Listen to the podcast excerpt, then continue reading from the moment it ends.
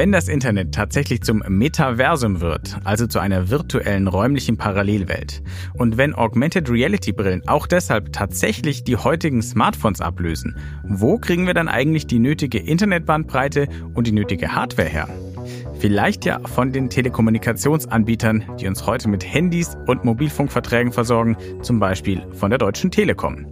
Kein Wunder also, dass die schon seit Jahren auf dem Schirm hat, was sich in der XR-Welt tut und auch aktiv ins Geschehen eingreift. Darüber spreche ich gleich mit Sven und Elmar von der Telekom. Denn Metaverse hat ja unglaublich viele Elemente, die aus der VR, aus der AR existierenden Welt schon bekannt sind, nochmal zusammengefasst in einem komplexeren Konstrukt und dann vielleicht noch ein paar Sachen ergänzt, so rund um NFT, Krypto etc., um das Ganze noch ein bisschen abzurunden. Aber wenn man es mal andersrum sieht, Apple hat ja auch nichts anderes gemacht, als einen iPod zu nehmen, eine Kamera zu nehmen, Feature-Phone zu nehmen und alles in ein neues Device reinzupacken. Und dann war plötzlich das iPhone geboren und hat den Markt ja verändert. Die Schritte dorthin, gerade was so Brillen angeht, da sind wir noch relativ am Anfang. Die ersten guten Geräte im Virtual Reality Bereich, gerade so eine Oculus Quest, die hat schon Produktreife gerade erreicht, dass es schon gut nutzbar ist.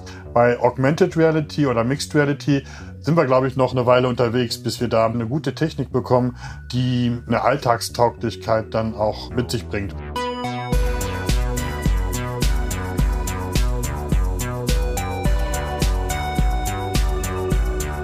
Hallo und willkommen mal wieder zum New Realities Podcast von 1.9 und dem XR Hub Bavaria, in dem wir euch neue Realitäten vorstellen wollen. Also Projekte, Ideen, Konzepte und Produkte in Virtual, Augmented und Mixed Reality oder kurz gesagt in Extended Reality. Ich heiße Wolfgang Kerler, ich bin Chefredakteur von 1.9 und für diese Folge habe ich, wie schon verraten, mit zwei Vertretern der Deutschen Telekom über XR und das Metaverse gesprochen. Zum einen mit Sven von Aschwege, dem XR Topic Lead im Bereich Global Devices Partnerships. Das heißt, Sven arbeitet zum Beispiel mit Hardware- und Softwareanbietern aus dem Bereich XR zusammen, um neue Projekte, Produkte und Partnerschaften für die Telekom zu entwickeln. Zum anderen hören wir gleich noch Elmar Schrage, der als Business Development Manager in der Global Partnerships Group der Telekom arbeitet. Er jagt also nach Innovationen und Partnern mit Potenzial im ganzen Tech-Ökosystem, natürlich mit einem Fokus auf XR. Gleich erfahren wir von den beiden, warum die Telekom gerade an ihrer hausinternen Definition des Metaversums arbeitet, welche Hürden die beiden noch sehen, damit es wirklich entstehen kann, mit welchen Projekten und Produkten der Konzern das Thema vorantreibt und wie das damals sagenumwobene Startup Magic Leap die Telekom zum Believer machte. Viel Spaß!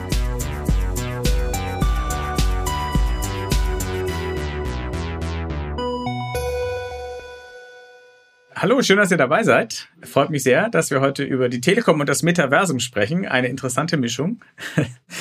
Und Elmar, als wenn wir fragen mal mit der großen Frage, die im Raum steht, an. Es reden jetzt alle vom Metaverse seit ein paar Wochen und Monaten, manche auch schon ein bisschen länger, äh, Science-Fiction-Fans auch schon seit Jahrzehnten. Jeder versteht noch ein bisschen was anderes dahinter. Was stellt ihr euch denn unter dem Metaverse vor und die Telekom, wenn wir euch jetzt mal mit der Telekom gleichsetzen? Ja, ähm, Vielleicht fange ich mal an, Elmar. Also du hast ja schon recht. Es gibt momentan diverse Definitionen vom Metaverse. Wir gehen in alle Richtungen. Wir haben da irgendwie, ich würde mal behaupten, auch jetzt die Tage wieder 20 verschiedene Definitionen diskutiert. Und wir haben jetzt auch gerade intern quasi den Task, wo viele Leute über das Thema sprechen, eine für die Telekom gültige Definition mal zu definieren. Ne? Und haben da auch eine Menge Workshops eigentlich zu gemacht und das versucht auszuarbeiten. Es ist nicht einfach, das mal vorneweg. Ne? Wir haben jetzt uns auf eins im Prinzip geeinigt, wo wir gesagt haben, was ist so das Metaverse in vollster Schönheit. Ne? Und, und da geht es so ein bisschen in die Richtung, das muss immersiv sein, es braucht eine Brille auf jeden Fall, man muss interagieren können, man muss realökonomische Faktoren mit einbeziehen, sprich man kann sich was kaufen für Kryptogeld etc. Das ist so der, der höchste Standard und, und wenn wir davon sprechen, sind eigentlich sehr wenige existierende viele bezeichnete Metaverse noch gar nicht da, wo es sein sollte letztendlich. Ne? Also wir versuchen eine maximale Definition jetzt gerade zu bauen, zu machen für uns und dann zu sehen, was fehlt denn verschiedenen Playern im Markt noch, um da hinzukommen und wie wird es dann aussehen in vollster Schönheit. Das ist ein bisschen unser Ansatz hier. Emma, du stimmst mit Sven überein. In dieser Metadefinition, die er schon mal skizziert hat? Ja, absolut. Ich stimme da überein.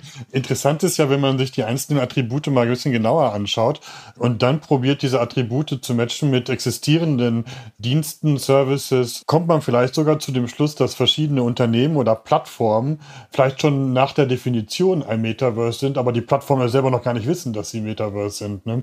Ich finde, das kommen ganz interessante Konstrukte nachher raus.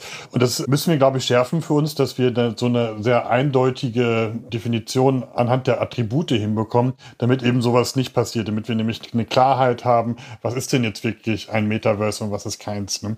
Aber da arbeiten wir gerade dran und ich glaube, wir sind da insgesamt auf einem ganz guten Weg. Es gibt mit Sicherheit viele andere Definitionen von verschiedenen Leuten, was ein Metaverse ist. Da wollen wir jetzt nicht die Deutungshoheit natürlich haben, aber für uns, zumindest für unseren Bereich, ist es erforderlich und sinnvoll, dass wir da immer von der gleichen Sache am Ende des Tages auch sprechen da die Tatsache, dass ihr euch so intensiv damit beschäftigt, die spricht für mich dafür, dass ihr das nicht nur für irgendeinen von Facebook jetzt Meta angeheizten Hype haltet, sondern es wirklich ernst nehmt als nächste Iterationsstufe, Evolutionsstufe des Internets. Stimmt das?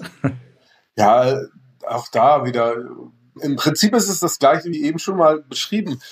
Es ist natürlich, es ist ein gewisser Hype bei dem ganzen Thema dabei und ist ja auch viel, ist alter Wein in neuen Schläuchen, muss man sagen. Also, denn Metaverse hat ja unglaublich viele Elemente, die aus der VR, aus der AR existierenden Welt schon, schon bekannt sind, nochmal zusammengefasst in einem komplexeren Konstrukt und dann vielleicht noch ein paar Sachen ergänzt, so rund um NFT, Krypto etc., um, um das Ganze noch ein bisschen abzurunden. Ne? Von daher ist es einfach das Ganze nochmal komplex gemacht, aber wenn man es mal andersrum sieht, Apple hat ja auch nichts anderes gemacht, als einen iPod zu nehmen, eine Kamera zu nehmen, ein Feature-Phone zu nehmen und alles in ein neues Device reinzupacken und dann war plötzlich das iPhone geboren und hat den Markt ja verändert. Ne? Von daher äh, sehen wir da ein ähnliches Szenario und das, was viele eben schon als Metaverse bezeichnen, so Sachen wie, ich sag mal, Roblox dieser Welt oder, oder auch hier Fortnite, Epic Games, das sind ja Arten oder Formen von Metaverse, vielleicht noch nicht in vollster Schönheit, aber die einen wahnsinnigen Kundenstamm schon haben, wo auch wirklich Leute schon was machen und so weiter. Deswegen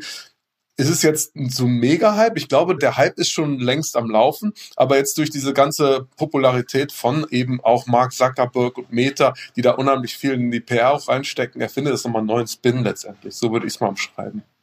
Ja, vielleicht als Ergänzung dazu, wenn man sagt, das ist das nächste neue große Internet, das Web 3.0 oder das begehbare Internet, sagen ja auch manche Leute, ist das Metaverse ja, ich glaube, das dauert noch ein bisschen, bis wir da soweit sind. Und bis dahin gibt es, glaube ich, noch viele Schritte, die zu tätigen sind, bis man die komplette Vision dann, dann erreichen kann. Ob das jetzt das nächste World Wide Web wird oder nicht, das muss man, glaube ich, abwarten. Ne? Aber ich glaube, die einzelnen Schritte und die Milestones, die zu erreichen sind, um dorthin zu kommen, die sind schon auch sehr spannend, denke ich.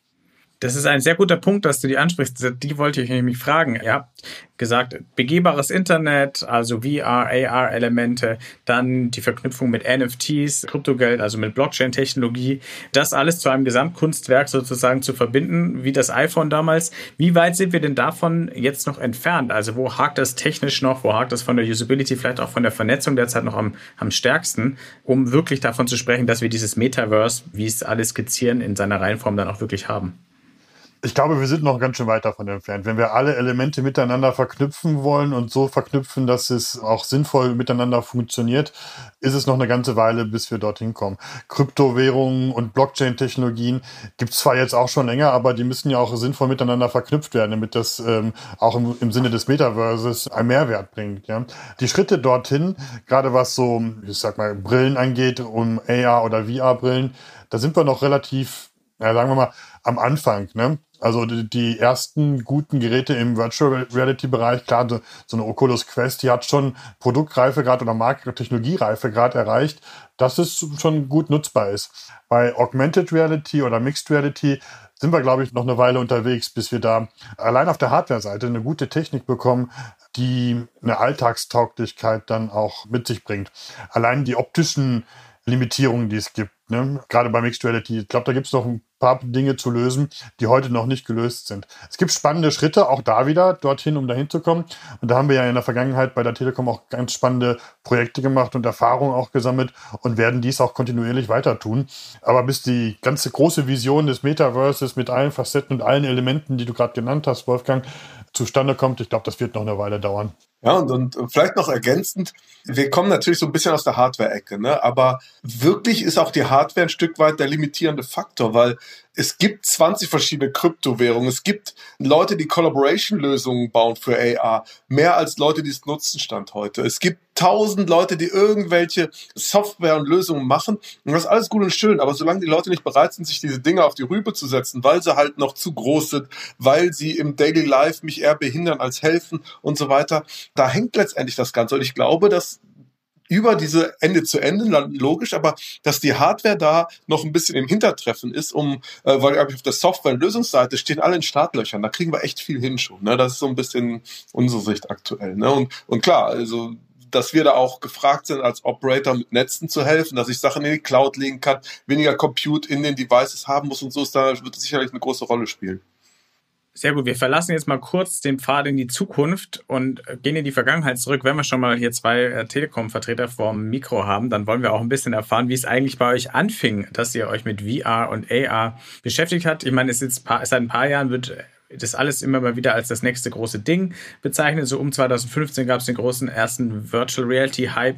Hm, dann kam so ein kleines Tal der Depression. Jetzt gerade läuft es ja wieder gut. Augmented Reality wird auch immer mal wieder als so vielleicht sogar das nächste Smartphone bezeichnet. Da können wir später auch noch mal drüber sprechen, ob das so ist. Aber wie jetzt denn bei euch, also bei euch persönlich und vielleicht auch im Unternehmen angefangen, dass man sich überhaupt mit sowas wie Virtual Reality und Augmented Reality beschäftigt hat, weil die Technologien geistern ja seit 30, 40 Jahren ja schon durch die, immer wieder durch die Welt. Wie, wie hat das bei euch angefangen? Wir kommen ja aus dem, aus dem Hardware-Bereich, aus dem Endgeräte-Bereich, aus dem Smartphone-Bereich eigentlich ursprünglich. Und eines Tages, ich glaube, das war Mitte 2014, kam ein Hersteller auf uns zu und hat uns erste Prototypen von einer tollen VR-Brille gezeigt und uns in diese Erfahrung reingebracht. Und wir haben alle gesagt, die das gesehen haben, boah, das ist ja der Wahnsinn, ist ja, ist ja irre, diese Erfahrung, wenn der Wal an mir vorbeischwimmt und ich bin vollkommen in dieser abgeschlossenen Welt. Das ist eine riesig tolle Erfahrung und alle, die es ausprobiert haben, sind nachher mit einem großen, fetten Grinsen da rausgekommen. Und das hat uns dann aber irgendwann gesagt, ja, ist ja schön, dass es alles so toll ist, aber was machen wir denn jetzt damit mit dieser Technologie? Hat das was mit uns zu tun? Ne? Und so hat das quasi für uns als Bereich angefangen, dass wir uns intensiv mit der Thematiken beschäftigt haben. Nachher gab es dann auch die VR-Geräte, wo man ein Smartphone in ein Gehäuse geschoben hat und dann konnte man einfache VR-Experiences erleben. Das war auch ein Zwischenschritt, den wir, glaube ich, gelernt haben, der vielleicht nicht so super erfolgreich war, weil das vollkommene VR-Erlebnis mit Sixdorf Experiences und Handtracking, wie wir es jetzt heute kennen und äh, von der Oculus, ich glaube, das ist das, wo wir eigentlich immer hin wollten in, in Virtual Reality und auch noch hinwollen und auch das weiter verbessert werden muss. Aber gestartet hat das eigentlich alles, dass wir die ersten Prototypen und Devices bekommen haben und gesehen haben und wir alle davon begeistert waren. Nur wir wussten nicht so richtig, was machen wir denn jetzt damit? Ne? Und dann haben wir uns damit beschäftigt oder angefangen, uns damit zu beschäftigen. Ja, und, und vielleicht noch eine, eine Initialzündung bei mir jetzt gerade im Bereich AR. Ne? VR war der Startpunkt, wie Elmar sagte, wahrscheinlich schon einiges früher und wir überlegt haben, wie können wir eine Rolle spielen. Und dann wurde immer so Magic Leap zu der Zeit gehypt. Ne? Und da war es so, wenn die Putzfrau von Magic Leap auf einem Event gesprochen hat, da war die Bude voll so ungefähr, ne? weil die so, so super secret waren und alles mögliche. Und dann hatten wir Touchpoints mit denen, weil die sich über Operator in den Markt bringen wollten und wahnsinnig visionäre Leute hatten die da. Ne? Und die Vision, die die aufgebaut haben, die by the way aus meiner Sicht auch heute noch die kompletteste Vision für das ganze Thema XR ist, die war super. Ne? Die hatten es echt alle mitgerissen. Da sind wir auf dieses AR-Thema und das Smart Home ersetzt, auf diesen Zug quasi mit aufgesprungen, um dann natürlich zu sehen, dass wie Magic Leap jetzt bekanntermaßen da auch sich selber hingerichtet hat, irgendwie mit einem bisschen Overhypen. Aber das war für mich der Hook, was das ganze Thema AR slash Mixed Reality eigentlich angeht. Ne? Das war da nochmal Initialzündung um es mal zu klären, irgendwie im Keller geheime VR-Prototypen der Deutschen Bundespost von 1982 oder so, habt ihr nicht zufällig gefunden. wir, haben, wir haben interessanterweise sogar so eine Art VR-Brille aus dem Zweiten Weltkrieg noch gefunden. Da hast du so mehrere Brillen, die du nebeneinander halten konntest und so weiter. Also wir können bald ein Museum aufmachen hier, das ist schon auf jeden Fall. Aber nee, solche Prototypen haben wir dann von der Post nicht wirklich gefunden. Ja, super. Also wenn ihr da 3D-Objekte von habt, wir haben gerade ein Metaverse-Museum in VR gebaut. Da können wir das dann reinstellen. Aber schauen wir weiter. Du hast schon gesagt, Magic Leap hat euch überzeugt. Das waren ja die ersten, die die AR-Idee, wo das hinführen kann, wirklich so ganz extrem gepusht haben, dass man eben irgendwann vielleicht gar kein Smartphone, vielleicht gar keinen Computer mehr braucht, wenn man eine AR-Brille, eine Datenbrille aufhat. Seid ihr denn davon auch sofort überzeugt gewesen und nach wie vor überzeugt, dass das die Lösung sein wird, die die Smartphones irgendwann ablöst und insofern als für euch als ähm, Netzbetreiber, Netzanbieter, Anbieter von Mobilfunkdiensten auch relevant sein wird? Weil jetzt liegen in euren Läden ja immer noch zu 99,9 Prozent natürlich Smartphones. Ja, also wir sind überzeugt davon, auf jeden Fall. Und jetzt mal ganz einfach gesprochen. Wir haben als Operator auch nicht wirklich eine Wahl. Ne? Also wenn da ein Device oder eine, eine Industrie kommt, die potenziell unser gesamtes Geschäftsmodell auf links drehen könnte, dann müssen wir uns erstmal damit befassen. Das ist mal auch völlig klar. Ne? Und wir sind natürlich dann auch Believer, weil wir eben von den Leuten mitgerissen worden sind und haben auch gerade mit Magic Leap und jetzt auch zuletzt, wir haben ja auch als erster den hier in den Markt gebracht, mit denen viel gelernt. Und wir haben auch viel gelernt, was geht, was geht nicht, was wollen Kunden, was wollen Kunden nicht. Und natürlich auch festgestellt, dass es eine ganze Menge an Sachen gibt in der Industrie, die vielleicht auch mal standardisierungsmäßig geregelt werden müssen. Ne? Zum Beispiel, ich renne mit einer Brille in, in der Straße rum und dann werden irgendwelche digitalen Inhalte mir ins Sichtfeld gespielt. Ne? Die kann ich auf Häuser legen, die kann ich auf überall hinlegen. Wer sagt, was wird wohin gelegt? Wer macht Regeln? Darf jemand auf mein Haus ein digitales Inhalt legen? Darf ich als Telekom vom Vodafone Headquarter eine riesen 5G-Kampagne als einen digitalen Windows starten? I don't know. Ne? Die Regeln müssen noch gefunden werden. Das heißt, wir haben, glaube ich, viel gelernt. Wir sehen, technologisch passiert unglaublich viel. So AR Core, AR Kit können schon eine Menge. Und wenn ich die auf eine Brille übertrage, die auch noch einen vernünftigen Formfaktor hat, ist da, glaube ich, eine Menge schon, schon möglich. Aber es muss auch noch eine Menge Basisarbeit gemacht werden, weil die, die Spielregeln und die Datenmengen, die da kommen, wie man damit umgeht, etc., da muss noch einiges geregelt werden. Ja, vielleicht ergänzend wir sind schon ein großer Unterstützer und glauben daran, dass Mixed Reality Glasses oder Mixed Reality Experiences mal allgemein gesprochen das Smartphone vielleicht erst ergänzen und vielleicht potenziell später auch ersetzen können. Intern reden wir manchmal, wir reden von einer Heads-Up-Society, ne? dass wir nicht immer die ganze Zeit runter auf unser Smartphone gucken, sondern dass wir aufrecht durch die Welt gehen und die Informationen dann entsprechend für uns zur Verfügung gestellt werden, wenn wir sie brauchen. Und wir glauben auch, dass das ein nächster Schritt ist, ein nächster Paradigmenwechsel in der User Experience. Ne? Wenn man so ein bisschen in die Vergangenheit schaut, als erstes gab es vielleicht den textbasierten Computer, der wurde dann durch eine bessere User Experience, durch eine grafische Benutzeroberfläche abgelöst. Dann kam irgendwann Mobilfunk und mobile Daten und dann der Touchscreen als eine neue User Experience. Ne?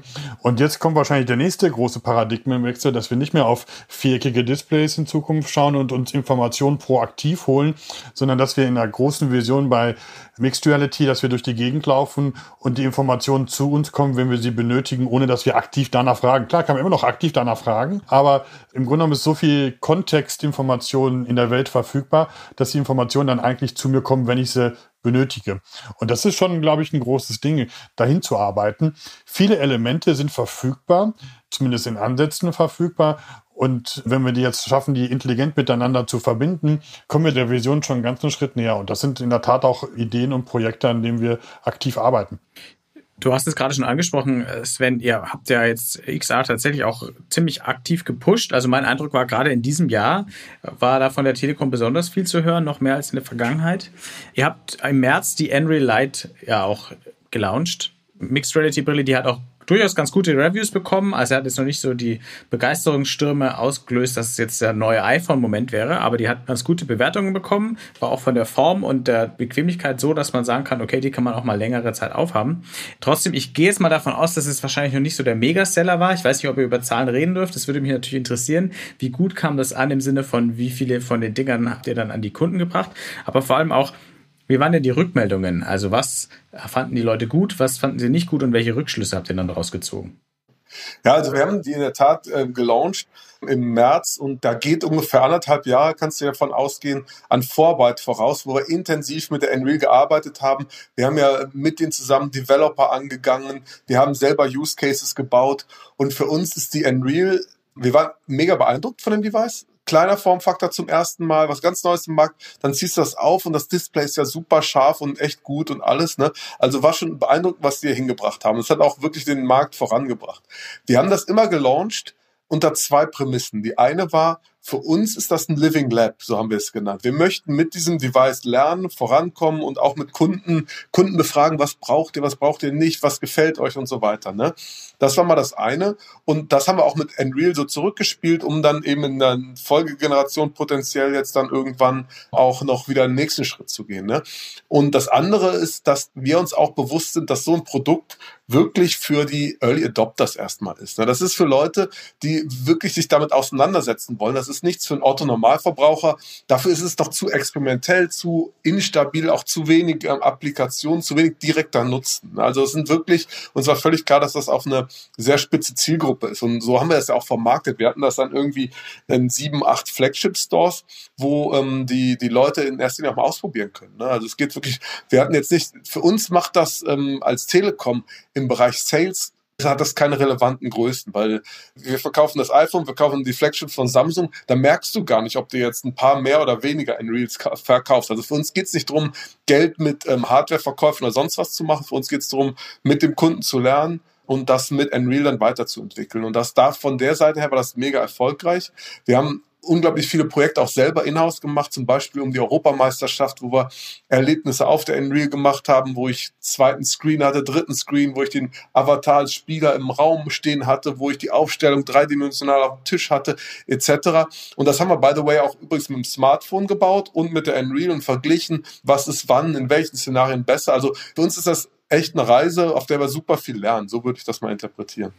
Und was hat denn den Kunden am besten gefallen? Und wo haben die noch den größten Nachbesserungsbedarf gesehen? Was waren da eure Learnings? Also am besten gefallen, das hat sich eigentlich auch mit unserem Eindruck gedeckt, ist dass erstmal, der erste Moment ist so ein Wow-Effekt. Das ist ein kleiner Formfaktor und ich sehe ein super scharfes Bild im Raum. Ne? Was wir aber noch als Feedback bekommen haben, ist, dass auch jetzt der Formfaktor noch nicht reicht. Also man würde damit jetzt nicht in der Gegend rumlaufen, sich auch nicht in die U-Bahn setzen und viele Videos angucken oder wirklich nur, wenn man relativ schmerzbefreit ist. Also es ist zwar nah dran, aber ist noch nicht da, wo es hin muss.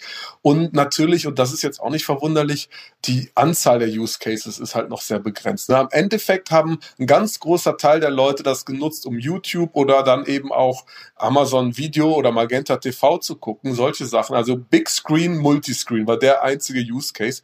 Und das, wo wir eigentlich hinwollen, die Interaktion mit der realen Welt oder so, die war dann noch nicht wirklich gegeben. Und das hat auch noch keiner verstanden oder genutzt, weil es auch noch nicht so gut funktioniert hat auf dem Device, muss man sagen. Ja, dem stimme ich zu. Ich meine, für uns als ähm, so ein bisschen jetzt die, die AR oder und VR-Experten, uns fasziniert mehr die Interaktion mit der echten Umgebung, ne? dass ich Fenster oder, oder Fernseher an meine Wand persistent verankern kann und die bleiben dann auch dort. Das hat jetzt zumindest bei mir so ein bisschen mehr so einen Wow-Effekt ähm, ausgelöst. Aber wie ich schon sagte, für die meisten User war einfach dieses große Big Screen-Erlebnis mit einer sehr guten Bildqualität, in einer sehr hohen Lichtstärke auch auf der NVE schon wirklich ein tolles Erlebnis.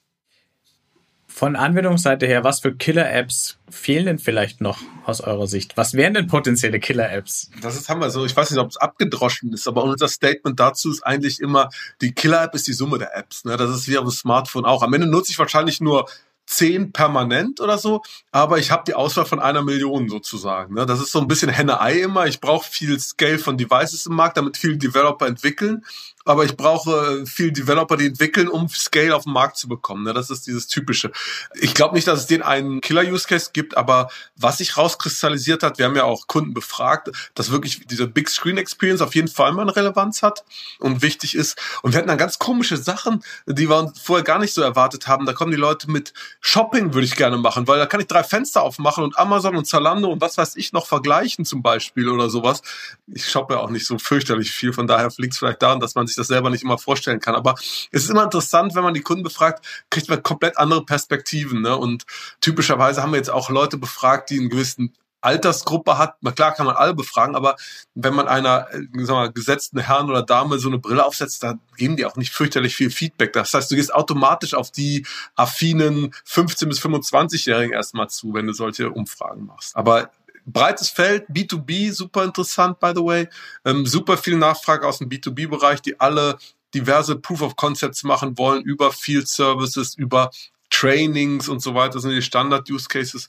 Da sehen wir viel und äh, ja, baut sich halt auf. Ne? Was Leute auch noch beeindruckt hat, Dinge zu erleben, die halt im normalen Leben nicht möglich sind in einer Mixed Reality Glas. Und da denke ich vor allen Dingen an volumetrischen Aufnahmen und volumetrische Darstellung idealerweise in fotorealistischer Qualität im Raum zu platzieren und das dann zu sehen. Und da haben wir auch ein paar mit Partnern zusammen ein paar ganz tolle Aufnahmen gemacht und das dann auch Leuten gezeigt. Und das ist dann schon schon wirklich was Beeindruckendes, wenn man dann auch um diese Experience drumherum laufen kann. Man kann näher an den Sprecher der Tagesschau oder den Musikkünstler rangehen und drumherum laufen und das Ganze dann noch verbessert mit Spatial Audio. Das heißt also, wenn ich mich drehe, dass ich dann nur auf einem Ohr das höre, wenn ich näher rangehe, ist es lauter, wenn ich weiter weggehe, ist es wieder leiser. Diese Erfahrung ist auch schon wirklich beeindruckend für viele Leute. Wir haben auch einige Menschen als Zuhörerinnen und Zuhörer, die selbst in XR-Experiences arbeiten oder auch aus dem Hardware-Bereich kommen. Deswegen würde ich mich auch interessieren, was ihr da so treibt, beziehungsweise ich weiß ein bisschen was und ich würde gerne Details wissen. Ihr habt ja schon angesprochen, also die großen Smartphone-Betriebssystemanbieter Apple, Google haben es natürlich erleichtert, schnell immer bessere Ressourcen zur Verfügung, AR-Inhalte zu erstellen die dann primär erstmal auf dem Smartphone natürlich laufen. Aber ihr seid jetzt auch bei einem neuen Projekt dabei, und zwar bei der XR-Entwicklungsplattform Snapdragon Spaces. War jetzt gerade erst die Ankündigung. Was haben wir denn darunter zu verstehen? Und warum unterstützt ihr plötzlich eine Entwicklungsplattform, wo ihr immer wieder sagt, dass ihr am Ende des Tages natürlich eigentlich Operator seid, äh, Netzbetreiber? Hm, die Mixed Reality Glasses, die wir heute sehen, sind sehr fragmentiert. Also Unreal ist schon, ist schon sehr weit vorne, aber hat ihre eigenen Software-Algorithmen, ihre eigene Hardware. Und wenn ein Entwickler etwas entwickeln wird, funktioniert das erstmal auf der Unreal, aber nicht zwingend auf einer anderen Hardware-Plattform. Und es ist typisch für Innovationen, die noch im Anfangsstadium sind, dass es erstmal sehr fragmentiert ist, der Markt. Es gibt viele Hardwarehersteller, es gibt viele Softwareplattformen. Das limitiert, da sind wir wieder beim Henne-Ei-Prinzip, das limitiert dann Entwickler und Experiences und Apps zu skalieren. Was Qualcomm probiert mit dem Snapdragon Spaces Programm, ist diese Fragmentierung aus dem Markt zu nehmen, indem sie die Perception Algorithmen, wie es so, so schön heißt, also die, die Sixth-of Experiences oder Handtracking auf einer Plattformebene Entwicklern zur Verfügung zu stellen. Und damit ist dann die Interoperabilität zwischen verschiedenen ja, Brillen gegeben, sowie auch die Interoperabilität mit verschiedenen Smartphones gegeben. Das hilft dann dem ganzen Ökosystem auf der Content-Seite mehr anbieten zu können. Das finden wir sehr spannend, weil wir grundsätzlich an den Thema Mixed Reality sehr glauben. Aber wir sehen auch die Schwierigkeiten, die wir jetzt gerade im Living Lab mit Unreal auch gelernt haben, dass die Skalierbarkeit dort ähm, schwierig sein wird. Und deshalb denken wir, dass dieses Snapdragon Spaces Programm eine große Chance ist für die ganze Industrie. Ja, warum wir als Telco da engagiert sind, hat verschiedene Elemente. Ne? Zum einen denken wir, wenn wir früh bei so einer Plattformentwicklung mit dabei sind, können wir Telco-Optimierungen auf der Netzseite tiefer verflechten und tief einbringen in die, in die Plattform an sich. Denn wir gehen auch davon aus, dass mit so einem Best-Effort-Internet es wahrscheinlich schwierig sein wird, eine wunderbare, tolle XR-Experience zur Verfügung zu stellen. Da müssen schon noch verschiedene Elemente hinzufügen. Und wir arbeiten bei uns auch an dem, so wie viele andere Telcos auch, an der Idee, dass das Netzwerk der Zukunft eher auch as a Service, as a Plattform angeboten werden kann. Da kann man sich vorstellen, dass da vielleicht irgendwann APIs zur Verfügung gestellt werden für Entwickler, die bestimmte Quality of Service Dienste dann damit abrufen können.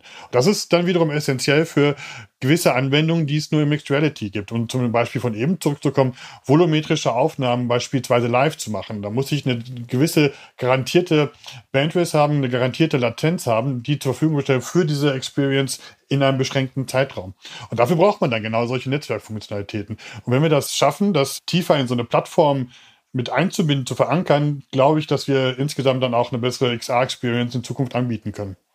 Du wirst doch hier nicht indirekt über das Thema Netzneutralität gesprochen haben. Da steigen wir aber gar nicht ein. Ich wollte noch ein bisschen weiter bei dem Thema Entwickler bleiben, die ihr jetzt auch unterstützen wollt, auch um selber Erfahrungen zu sammeln. Aber jetzt geht ihr noch einen Schritt weiter. Ihr habt eine XR-Challenge gelauncht. Könnt ihr vielleicht dazu noch sagen, da steckt ja richtig Geld drin für Leute, die in dem Bereich arbeiten. Worum geht's da? Was sucht ihr? Ähm, wer kann mitmachen? Die Telekom Challenge, so wie sie heißt, das ist ein Angang von uns an Developer, wo wir auch ähnlich wie vorher sagen, die sollen Netzwerk-Features nutzen im besten Fall. Das ist sehr stark von unseren T-Labs getrieben, also von der Research-Einheit. Und da geht es auch drum, haben ein bisschen Fokus gelegt auf Retail, dass man sagt, welche Lösung gibt es in einem Retail, um da mit AR Produkte besser darzustellen und so weiter. Geht es in Teilen um Forschung, was möglich ist. Zum Teil geht es aber auch darum, dass man sagt, konkrete Lösungen, wie kann das in einem Shop aussehen. Also es ist sehr stark auf, auf Telekom als Nutzer ähm, ausgerichtet. Aber unser, unser Engagement hier mit XA ist eigentlich gar nicht so neu mit Developern. Wir haben angefangen, vor zwei Jahren haben wir so eine 5G-Challenge gemacht, haben wir gesagt, wir möchten alle unsere 5G öffnen, unser Live-Netzwerk, wo Entwickler entwickeln können. Und haben wir 90 Prozent der Entwickler haben de facto dann AR-VR-Lösungen gebaut da drauf. Ne? Als nächstes haben wir dann letztes Jahr mit Unreal zusammen Developer-Angang gemacht. Das haben wir zusammen mit Qualcomm und äh, Unity gemacht. Ne? Und da äh, sehr viel gemacht. Und wir haben auch dieses Jahr, ich weiß nicht, ob der das mitbekommen hat, aber eine AR Kit Challenge im Prinzip gemacht oder ein, ein Developer-Angang, der auch von Apple eben unterstützt wurde. Auch das war sehr effektiv für uns und äh, super spannend. Und jetzt ist Qualcomm das nächste. Also wir sind da auf mehreren Fronten unterwegs und die Telekom Challenge ist mehr mit den Preisgeldern aus als für uns als Nutzer, während die Aktivitäten mit den ähm, großen Partnern darauf ausgerichtet sind, dass wir unsere Netzdienste in die Plattform integrieren und dann den Kunden vor, zur Verfügung stellen können, wenn das so so Sinn macht. Ne? Also es geht jetzt um XR-Ideen, wie man das Erlebnis für Kunden in Läden besser machen kann? Geht es da um die Telekom-Läden oder geht es um Läden allgemein? Es geht im ersten Schritt mal um Telekom-Läden dann in dem Moment. Ne? Und dann kannst du halt gucken, kann man das auch weiter im Retail nutzen, breiter, können wir auch gemeinsam dann daraus Lösungen entwickeln, die dann wir auch weiter vertreiben, möglicherweise. I don't know, das kann in viele, viele Richtungen gehen. Das hängt ein bisschen auch davon ab, was jetzt da kommt an, an Bewerbern und, und Entwicklern. Ne? Also auch für, um mir mal ein Beispiel zu geben, für Unreal, für das Programm mit Qualcomm und Unity zusammen, da haben wir auch irgendwie 600 Bewerbungen von Entwicklern gehabt und haben dann auch einen wirklich detaillierten Prozess die ausgewählt und dann mit denen, den durften einen Teil von denen am Ende sogar pitchen und da haben wir nochmal selektiert und dann haben wir mit 15 sind wir in die Entwicklung reingegangen, haben die dann quasi wöchentlich auch betreut mit wirklichem Support auch von einer Unity, auch von einer Qualcomm und eben von uns auch direkt, um dann eben nach einem sechsmonatigen Zyklus dann auch wirklich interessante Lösungen vorzuweisen. Und wir haben ja auch davon, ich glaube, vier oder fünf auf der Unreal gelauncht, die dann jetzt im Unreal Store verfügbar sind. Und das ist für uns ein super wichtiges Feld, um auch zu verstehen, am Ende muss ja so eine Plattform, auch das gilt für Apple genauso wie für Qualcomm, für, für eine Google, die brauchen die Developer, die was entwickeln. Und für uns ist es wichtig zu verstehen, was brauchen die Developer, wie entwickeln die denn und welche neuen Ideen gibt's, welche Features brauchen die, was können wir noch besser tun, damit die äh, maximal unterstützt werden. Ne? Und im Übrigen planen wir auch wieder eine neue Challenge zusammen mit Hubraum. Viele Sachen, die Sven genannt hatte, ist vom Tech Incubator der Telekom Hubraum, sitzen auch in Berlin gesteuert. Und wir planen wieder eine, ein Developer-Programm mit Snapdragon Spaces, startend Frühjahr nächstes Jahr, wo wir dann auch Developern Early Access geben können oder planen geben zu können zu dem SDK von Qualcomm und entsprechende ähm, Hardware, um dort dann entspannende Dinge darauf zu entwickeln. Das ist aber noch in Konzeptionsphase derzeit. Aber da wird mehr kommen und wieder was kommen nächstes Jahr. Alright. Bis Ende Januar kann man sich jetzt bei der jetzigen Challenge bewerben, richtig? Ich glaube schon, ja. Nachher in der Abmod und den Shownotes findet ihr noch mehr Details. Keine Sorge, ihr könnt alles nachlesen. Kommen wir noch auf ein Thema, wieder ein bisschen allgemeineres Thema. Ihr habt es aber beide schon angesprochen. Es gibt ja noch ein paar technische und rechtliche Fragen, die beantwortet werden müssen, die auch euch noch stärker betreffen als sozusagen jetzt Hardwareentwicklung und so, die ihr irgendwie supporten könnt von der Seite, wo dann aber doch andere Unternehmen im Lead sind. Das eine ist das Thema Netzausbau. Elmar, du hattest es ja schon gesagt, manche Anwendungen, die brauchen einfach eine stabile, leistungsfähige Verbindung, sonst funktioniert es nicht, sonst ist die Experience nicht gut. Also ohne 5G würde wahrscheinlich ein XR Metaverse ein allumfassendes, also mindestens 5G und was auch immer alles danach kommt, gar keinen Sinn machen. A, warum ist das so? Vielleicht könnt ihr das noch kurz erklären. Und, und wann wird das Netz in Deutschland dafür gerüstet sein? Weil noch haben wir ja kein flächendeckendes 5G. Ja, das ist ein sehr guter Punkt. Ne? Erstmal sagen viele Experten auch, 5G wird nicht reichen. Wir brauchen mindestens 6G oder was auch immer noch 5G noch kommen wird, um so eine, die komplette Vision des Metaverses erlebbar zu machen.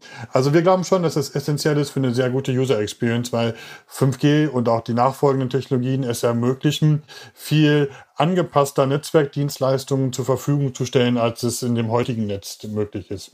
Das äh, Stichwort ist hier Network Slicing. Da kann man gewisse Dienste, gewissen Anwendungen und gewissen Use Cases konzipieren und konfektionieren, damit die entsprechend gut funktionieren. Und wir glauben, dass das wirklich ein riesen Vorteil sein wird für zukünftige Mixed Reality Use Cases. Wir sind jetzt nicht in dem Bereich des Netzausbaus tätig oder zuständig und können dazu jetzt auch nicht wirklich eine Aussage machen. Da müssen wir, glaube ich, darauf verweisen, was die offiziellen Informationen der Telecoms sind, wo wir da stehen mit dem Netzausbau von 5G. Okay, schauen wir mal, ob das Netz schneller da ist als die, die richtige Hardware, die wir brauchen. Jetzt kommen wir noch zu einer rechtlichen Frage. Sven, das hattest du schon angesprochen, da gibt es einige. Du hattest schon die Frage geklärt, dürft ihr eine riesen 5G-Kampagne vom Vodafone Hauptquartier in XA machen? Das ist eine Frage. Die andere Frage, und vielleicht habt ihr da schon Einschätzungen dazu. Natürlich sind solche Datenbrillen ausgestattet mit Sensoren, die quasi Kamera, Mikro, LiDAR, vielleicht noch die sozusagen 3D vermessen, die Umgebung. Also es sind eigentlich perfekte Überwachungsinstrumente und die Leute hier sind ja schon ausgeflippt damals, als Google Street View mit Kameras rumgefahren ist. Was könnte denn da eine Lösung sein, dass man sagt, wir können gute XR-Experiences bieten und gleichzeitig haben wir eine rechtlich sichere Rahmen und haben keinen Privacy-Backlash? Das ist auch eine, eine extrem gute Frage, die uns gerade auch sehr bewegt, ehrlicherweise. Ne?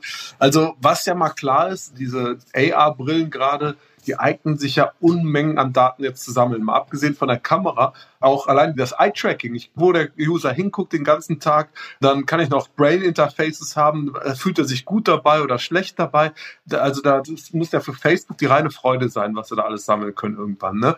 Da, ist, da stellt sich dann immer die Frage, wem gehören die Daten und wer darf damit arbeiten? Ne? Das ist ja so ein bisschen die, die Hoffnung, dass du sagst, in diesem Web 3.0, da finden wir neue Regeln, die da heißen, ich entscheide selber, was mit meinen Daten passiert oder was ich sehen möchte oder nicht. Wenn, wenn ich durch die Straße gehe und dann dann vom Starbucks da ein virtuelles Window mir einen Flat White für einen Sonderpreis für mich anbietet, dann bitte nur deswegen, weil ich vorher gesagt habe, ich möchte von denen genau diese Informationen bekommen. Ne? Nicht, dass irgendeine Facebook oder sonst wer für mich entscheidet, weil dafür ist das mein Sichtfeld eigentlich zu werthaltig oder so. Ne? Also das Problem ist, sagen wir so, sehr gut erkannt. Ich glaube, das Problem ist auch, mit der Kamera, das wird gerade von der Oculus ja auch oder von Facebook ja mit ihrer Ray-Ban-Brille so gerade ein bisschen getestet, wo ich sage, ich habe eine Kamera, die zeigt auch an, wenn die filmt und so weiter. Und das ist so ein bisschen Akzeptanztest für das Thema auch. Ne? Ich glaube persönlich, dass Inzwischen läuft ja jeder mit einer Kamera, also mit dem Handy, spricht mit dem Handy rum, kann filmt überall wie der Teufel. Ich glaube, die Akzeptanz, dass es irgendwelche Kameras gibt, die steigt wenn wir es denn schaffen, die Regeln dafür so zu definieren, dass die Leute sich damit wohlfühlen. Ne? Ich bin auch mit einer Oculus, bin ich in meinem Wohnzimmer. Ne? Ich kann mit der Quest 2 habe ich ja so ein See-Through, da gibt es auch die APIs jetzt neu und so weiter. Und ich kann meinen ganzen Raum sehen. Ja, durch die Kamera. Die Kamera sieht da halt an meinen ganzen Raum auch. Und wo wird er gespeichert? Wahrscheinlich irgendwo in Kalifornien vermutlich. Ne? Will ich, dass mein Wohnzimmer inklusive der Leute, die da rumlaufen und so weiter, zwingend in Kalifornien gespeichert sind? Vermutlich nicht, ne? ist meine These grundsätzlich. Wenn ich es denn weiß, dass das passiert, ne? das setze ich mal dann voraus. Und dass da Regeln geschaffen werden müssen, ist, liegt, glaube ich, völlig auf der Hand. Ist nicht umsonst wird die Quest ja auch hier nicht verkauft hierzulande momentan. Ne? Ähm, Hat vielleicht noch andere Gründe, aber spielt sicherlich da rein. Da müssen einfach Regeln geschaffen werden, weil ansonsten wird dieser Komfortlevel vom Nutzer nicht erreicht. Dass die Kamera ein Problem ist, glaube ich persönlich nicht, weil ich glaube, daran haben sich die Leute gewöhnt, dass man viel im, im Kamerafokus ist. Wenn ich dann das gute Gefühl habe, dass die Daten richtig verwendet werden. Okay, aber ich höre daraus, dass auch du diese Verbindung zwischen XA und dem, was unter Web 3, was wir jetzt hier nicht ausführen, aber auch ein spannendes Thema für sich ist, dass diese Verbindung vielleicht der Schlüssel ist, um ein gutes Metaverse zu bauen aus modernen XA-Technologien und den Möglichkeiten von dem, was Web 3.0 jetzt genannt wird. Total. Also das ist für mich die Essenz des Ganzen und das muss halt auch geschaffen werden und Ansonsten wird es nicht funktionieren. Also das ist so ein bisschen Chaos-Theorie. Momentan rennen halt viele los und so weiter. Ist ja auch gut so. Und wir hoffen auch immer, dass es eben nicht nur die Meta ist und die vielleicht noch die Apple, die ihre Metaverses haben, sondern dass wir ganz viele, am besten noch so Decentral und Blockchain basiert und sonst was haben, wo da vielleicht auch eher andere Einflüsse reinkommen. Aber ähm, unterm Strich, ohne Regeln, ohne vor allem rund um den Datenschutz und Privacy wird das Thema aus unserer Sicht überhaupt keine Chance bekommen. Okay, dann hätte ich noch eine letzte Frage. Wir werden wieder groß. Also es sind zwei Fragen in einem sozusagen. Wann kommt der große XA-Durchbruch und wann kommen die ersten Telekom-Metaverse-Tarife? Ja, der große XA-Durchbruch ich glaube, haben wir eben schon gesagt, das ist ein neues Ökosystem, was hier entsteht. Und das Ökosystem hängt immer sehr viel davon ab, wie die Akzeptanz der Hardware ist und was für ein Content es zur Verfügung gestellt wird. Oft ist es ja so, dass wenn eins von beiden jetzt gerade besonders gut ist, dann fängt so, eine Plattform an zu fliegen. Also sprich, entweder gibt es einen tollen Event, wo man dann tolle neue Erfahrungen im Mixed Reality erleben kann. Da könnte vielleicht so, so ein Fußball-Event ein Punkt sein. Oder wenn einer der großen Hersteller eine tolle neue Brille rausbringt, die eine unglaubliche neue Features mit sich bringt und eine unglaublich hohe Akzeptanz und dann wird das wird der Content schon folgen auf diese neue Hardware und Plattform. Beides ist nicht so richtig absehbar, wann das jetzt genau passiert, aber wir vermuten, dass es in den nächsten zwei Jahren durchaus Potenzial hat, dass wir Mixed Reality auf jeden Fall dort auf einem hohen Akzeptanzlevel bekommen für Nutzer. Und der Telekom XR Metaverse Tarif, wann kommt der? Ja, also ich, ich hätte da ja so ein paar Ideen, aber sag mal so, VR ist ja eine Sache, wo wir vielleicht Services, TV, sonst was drauf haben. Da würde ich eher sagen, da würden wir Services anbieten. Aber ich glaube, alles, was wir bisher gesehen haben, ist, wenn ich vielleicht auch einen speziellen Metaverse-Tarif in der Tat habe oder einen XA-Tarif oder wie immer du ihn nennst, wenn ich die äh, Netze so aufdrehen kann, dass ich das maximal gerenderte Objekt habe und so weiter, dann ist die Experience natürlich viel schöner. Also das ist mal sicher. Und da werden wir bei gegebener Zeit, wenn das halt auch groß genug ist, dann den Kunden auch hoffentlich sowas anbieten können, ja. Super, dann herzlichen Dank für diesen Einblick in die XA-Aktivitäten bei der Telekom.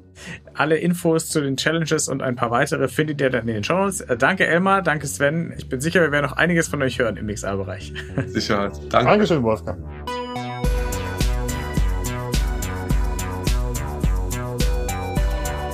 Das war Folge 26 vom New Realities Podcast von 1C9 und dem XA Hub Bavaria. Wenn er euch gefallen hat, bewerten, abonnieren und weiterempfehlen. In den Shownotes findet ihr Links zur Telekom Challenge, bei der es 600.000 Euro abzustauben gibt und weitere Leseempfehlungen rund ums Metaverse, also reinschauen. Und jetzt noch der Abspann. 1C9, das ist das neue Zuhause für Zukunftsoptimisten, die mit neuen Ideen und mit Technologien die Welt besser machen wollen und besteht außer diesem Podcast auch noch aus einem Online-Magazin, einer Community-Plattform und aus Events. Alle Infos gibt's unter www.1e9.community. Der XR Bavaria wurde gegründet, um die XR-Community in Bayern voranzubringen, die Entwicklung und Verbreitung von XR-Anwendungen zu unterstützen und die Sichtbarkeit des Standorts Bayern zu fördern. Mehr erfahrt ihr unter xrhub-bavaria.de. Dieser Podcast ist möglich durch die Förderung des Bayerischen Staatsministeriums für Digitales. Vielen Dank dafür und danke auch an Daniel Jocher, unseren Tontechniker, bei dem ich diesmal zum ersten Mal für diesen Podcast tatsächlich im Tonstudio saß.